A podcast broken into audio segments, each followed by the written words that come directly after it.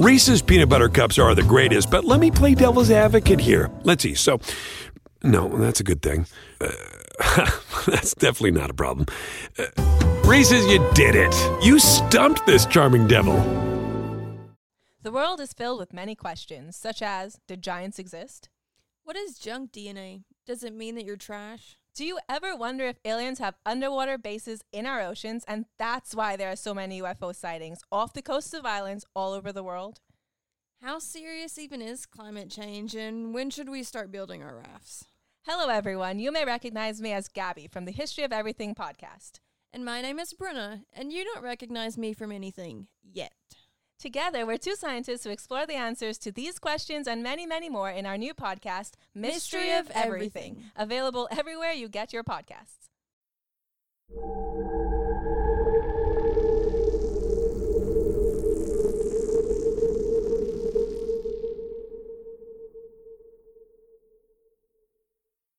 Hey, y'all. This week's episode is pretty cool. The ghost story that we cover is one that's definitely off the beaten path and hasn't really gotten much exposure outside of the local region that it's from. But Brienne and I picked it because we got the chance to collaborate on this story with some incredible musician friends of mine that I knew could help bring a life to this particular tale like nobody else. They're an insanely talented duo by the name Harp and Plow, and they just released their first single, Pastures of Plenty, which is a reimagined arrangement of a 1941 Woody Guthrie tune. Now, not to give too much away about their music, but it's totally American roots music, featuring a really interesting blend of a blues based guitarist with a classically trained harpist. So, if you dig what you hear today, be sure to go check them out on all your favorite music apps from Spotify to Apple Music, or head over to their website at harpandplow.com. That's harpandplow.com. Inc.com.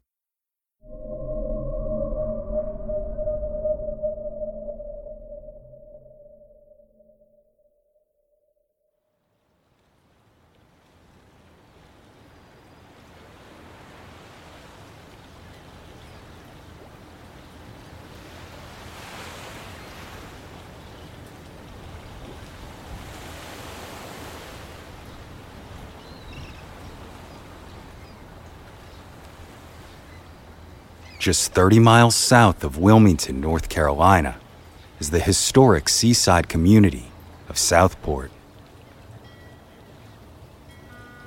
Originally founded in 1792 at the mouth of the Cape Fear River, the town began as a small community of river pilots who made a living guiding cargo ships through the dangerous shoals.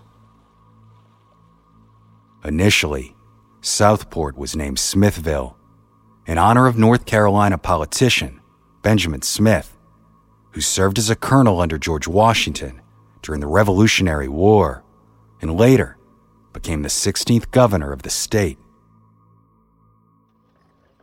Over the following years, Smithville grew from the hundred half acre lots drawn out by Smith and Joshua Potts into a small maritime community that also attracted wealthy families to vacation during the summer months in the town's salubrious climate and exquisite landscape.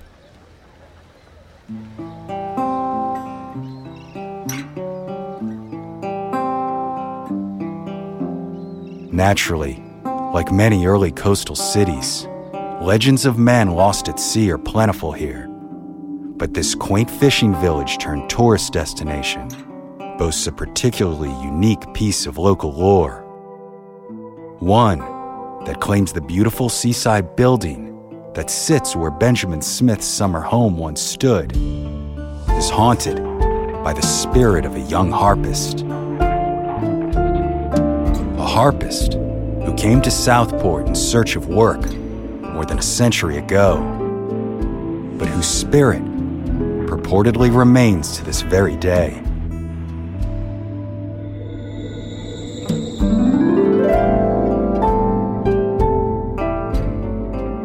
My name is Brandon Schexnayder, and you are listening to Southern Gothic.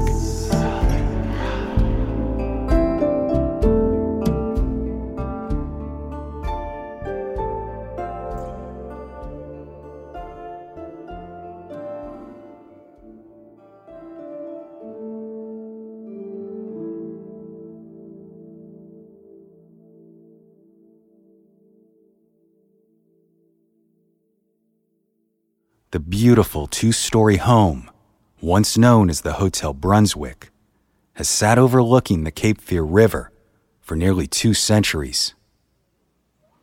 Now located in the historic district of Southport, North Carolina, the seaside property it sits upon was first developed in the early 1800s to serve as the summer home for one of the town's founders and soon to be North Carolina governor, Benjamin Smith. He then sold the property to yet another governor, Edward B. Dudley, who also used it as a summer retreat. But in 1859, Mr. Mears tore down the old house that Smith built and began construction on the building that still stands today.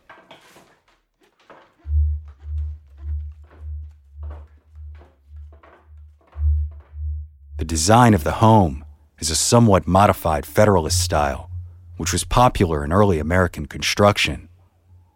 But this particular example adds elements more commonly seen in Southern homes to the recognizably flat and symmetrical exterior of the Federalist style. In addition, instead of featuring a brick facade, stereotypical to this type of architecture, this seaside home is covered in white clapboard siding and features a large porch that runs along the front exterior of the building. Also unique is the inclusion of a rotunda under which a chandelier is hung. And unsurprisingly, the two story building is raised off of the ground in anticipation of the many dangers of coastal living. Then, several years after the construction, local physician Dr. William G. Curtis purchased the property.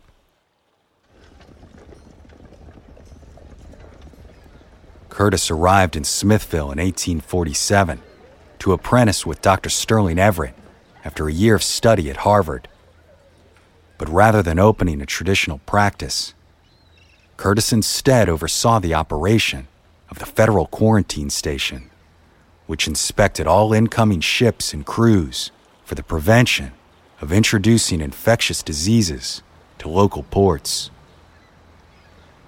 But as the community began receiving more and more tourists and the river's traffic increased, Dr. Curtis saw financial opportunity and turned he and his family's new home into the Hotel Brunswick.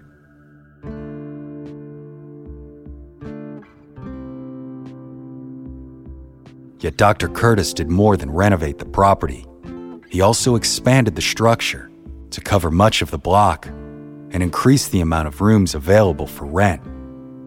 And after this, only one feature from the original home was left the building's basement. This basement, like other early homes in the area, was deep and constructed with ballast stones once used on cargo ships. At one point, the basement operated as a tavern, with entryways opening on either end of the property's large front porch. Local lore has also suggested the presence of old tunnels running beneath the house, with claims that they were once used by pirates when they pillaged along the North Carolina coast.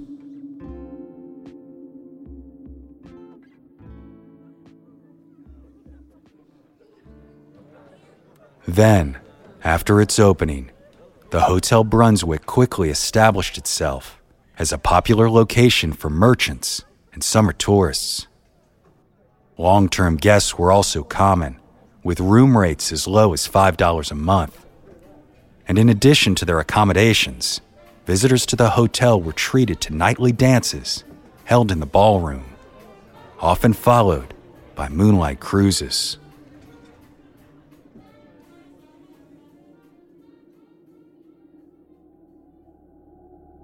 It was during this time that a young Italian harpist from New York named Antonio Casaletta came to town and was hired by Dr. Curtis to provide entertainment at his establishment. Unfortunately, Tony's employment at the Hotel Brunswick did not last long, although, according to local legend, his spirit has never left.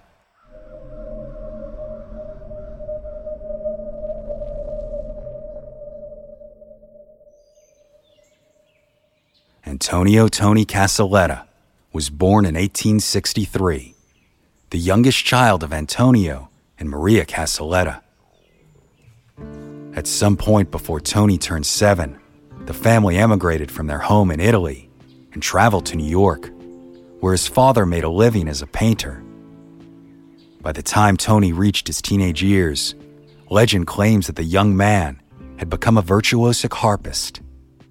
So, sometime around 1882, he and several other musicians decided to leave New York in search of work in the South.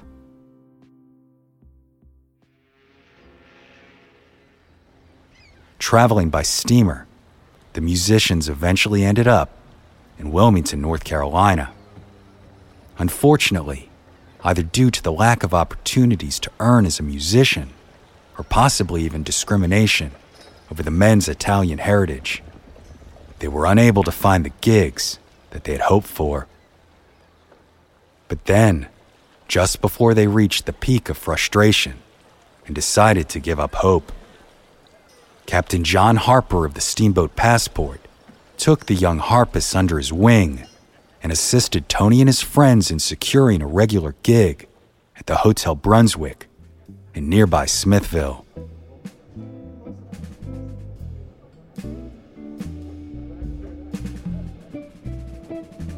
In no time at all, the musician's popularity grew, but tragedy was right around the corner.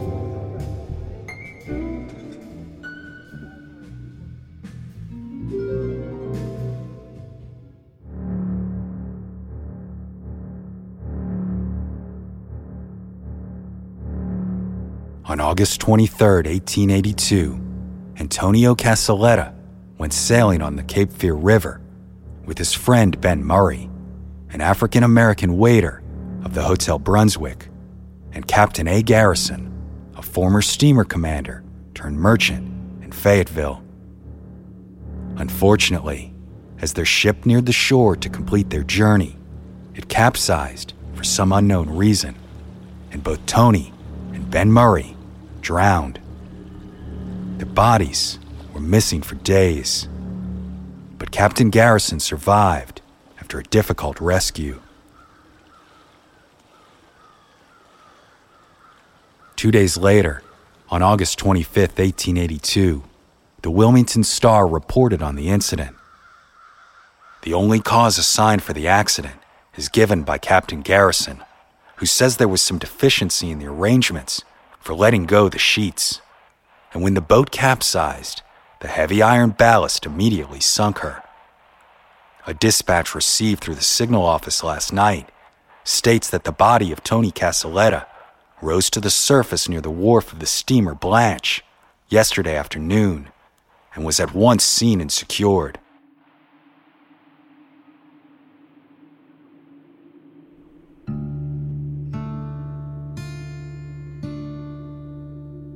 Following his death, Antonio Casaletta was buried in the old Smithville Cemetery, the same burial ground where Governor Benjamin Smith was interred.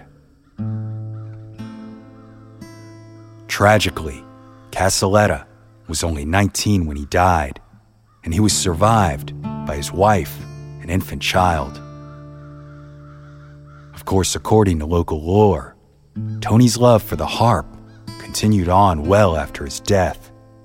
And while his body may have been interred in Southport's oldest cemetery, many believe that his spirit has lived on in the building once known as the Hotel Brunswick.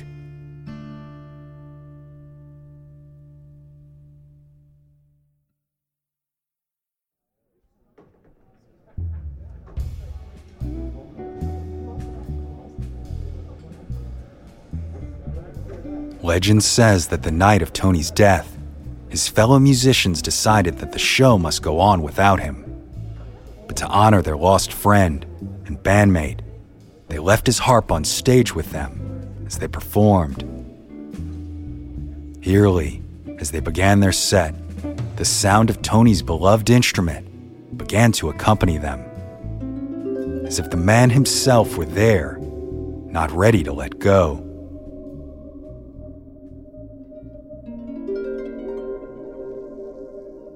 Terrance Zepke, author of Ghosts of the Carolina Coast, wrote In memory of their friend, they set up his harp between their chairs. The unmanned harp emitted music as if it were being played.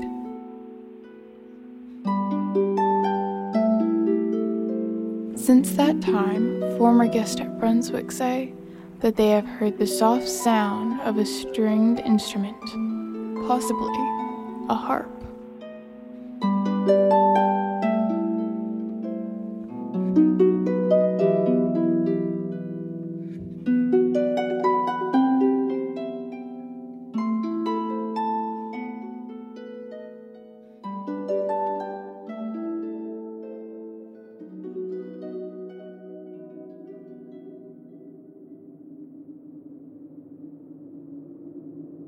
Other variations of this legend claim that this performance was canceled out of respect for Tony and his family.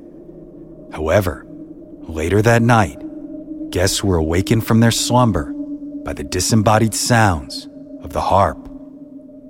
But then, when they rose the next morning, the guests discovered that every string of Tony's instrument had been broken.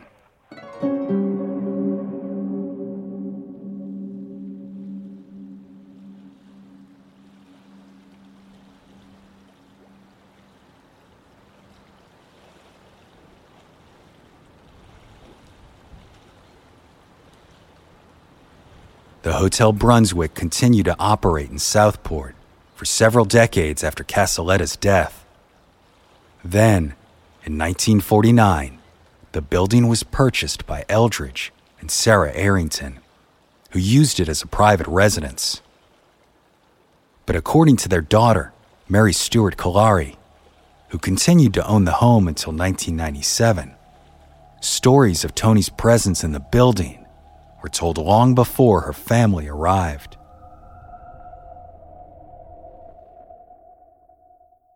Brooks Newton Preik, a lifelong resident of the area, interviewed Kolari for her 1995 book, Haunted Wilmington and the Cape Fear Coast. In it, Kolari claims that her mother regularly heard Tony's music, as well as his footsteps on the beautiful, circular stairway of the home, describing the phantom music as, quote, melodic in a strange way. It sounds like a tone, though nothing you could hum. It always sounds off in the distance. But Miss Stewart Kolari had her own experiences as well, noting that Tony made his presence known in more ways than the disembodied sounds of his harp. Mother was very sick in the last months before she died and often required attention during the night. Sometimes she would cry loudly, waking everyone up. At the same time, the Disney movie Spies was being filmed in the house, and there was mass confusion most of the time. Early one morning, about 1:15, I was awakened by a loud crash that sounded like someone had turned over the china closet, dishes breaking and glasses, an unmistakable sound. My husband and I were asleep at opposite ends of the house, but we both heard it. Upon further investigation, the couples found nothing out of place. But eerily, the following night, the same event took place once again, at exactly the same time. Mrs. Kolari claims this is only one of the many experiences she's had with Tony in the home, who was eventually considered the family ghost.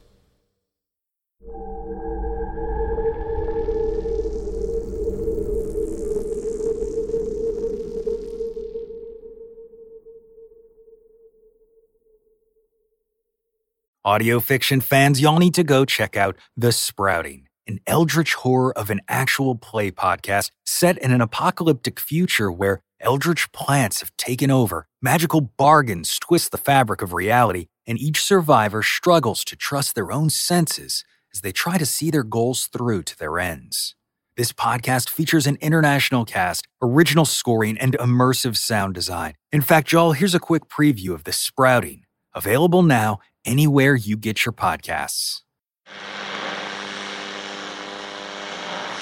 With your long forgotten name, we call upon you. We call upon you. In the words of the unspeakable language, we call upon you. We call upon you. By the spilt blood of the wicked who walk upon this world, sprouting the words of false idols, we call upon you. We call upon you. On the land of the dead harvest, that which brings the earth itself into your service, Yamal, we call upon you. We call upon you. We call upon you. We call upon you.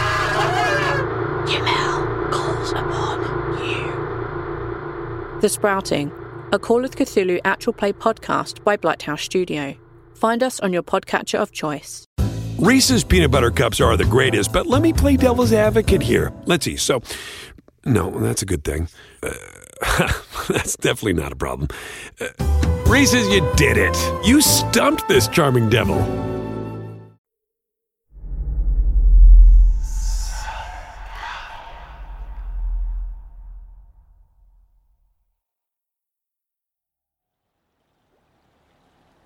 Then, in 1997, Jim and Judy Clary purchased the historic property, renovating the beautiful federal style building once again before turning it into a bed and breakfast in 2009. The building that once served as the Hotel Brunswick was now the Brunswick Inn, offering rooms for rent that featured beautiful Victorian furniture and exquisite views of the Cape Fear River, as well as Bald Head Island and the Oak Island Lighthouse. Just like the previous owners had before them, the new innkeepers claimed their own fair share of experiences with the ghost of Antonio Casaletta. Jim Clary has described the spirit, who they lovingly call Tony, as a quote, prankster. He enjoys moving objects and messing with the visitors. Judy Clary had her own experiences as well, and was even quoted in Southport magazine discussing the friendly haunting. Everybody likes Tony. No one has ever seen him. At night, you will hear him walk four steps on the carpet in the rotunda, or he'll walk down the stairs.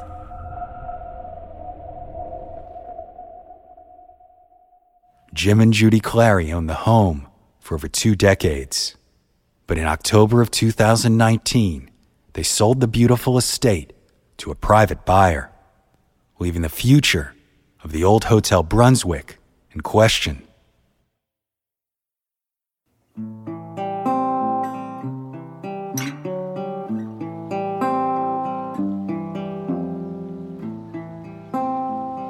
Today, tourism is the backbone of Brunswick County's economy.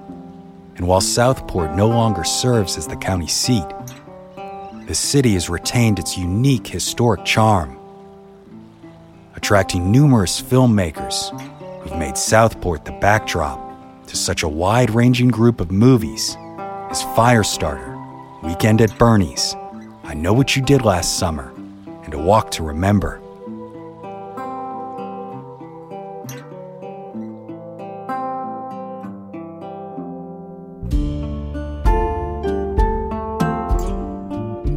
Brunswick Inn itself was even featured in several movies. But while the building's future is unknown, one thing is for sure. The story of Antonio Casaletta and his virtuosic phantom harp will be told in Southport for generations to come.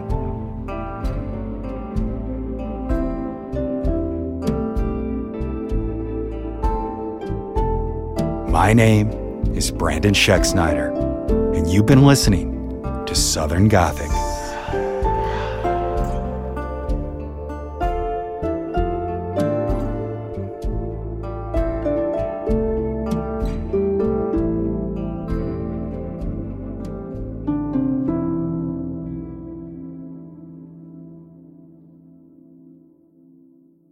Again, I'd like to thank my friends Harp and Plow for collaborating with us this week.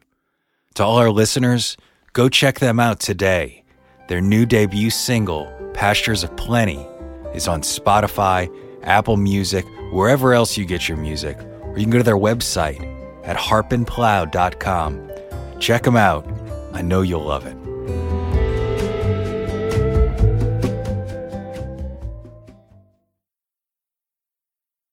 Lucky Little Shacks. Monsters are as old as humanity itself. Monsters embody our fears. Yet, they help us define the boundaries of what it means to be human. We know most monsters aren't real, yet we can use monsters to learn about reality, psychology, biology, folklore, literature, critical thinking. We're on a journey to learn about the world through the lens of monsters, and we hope you'll come along with us. Subscribe at monstertalk.org.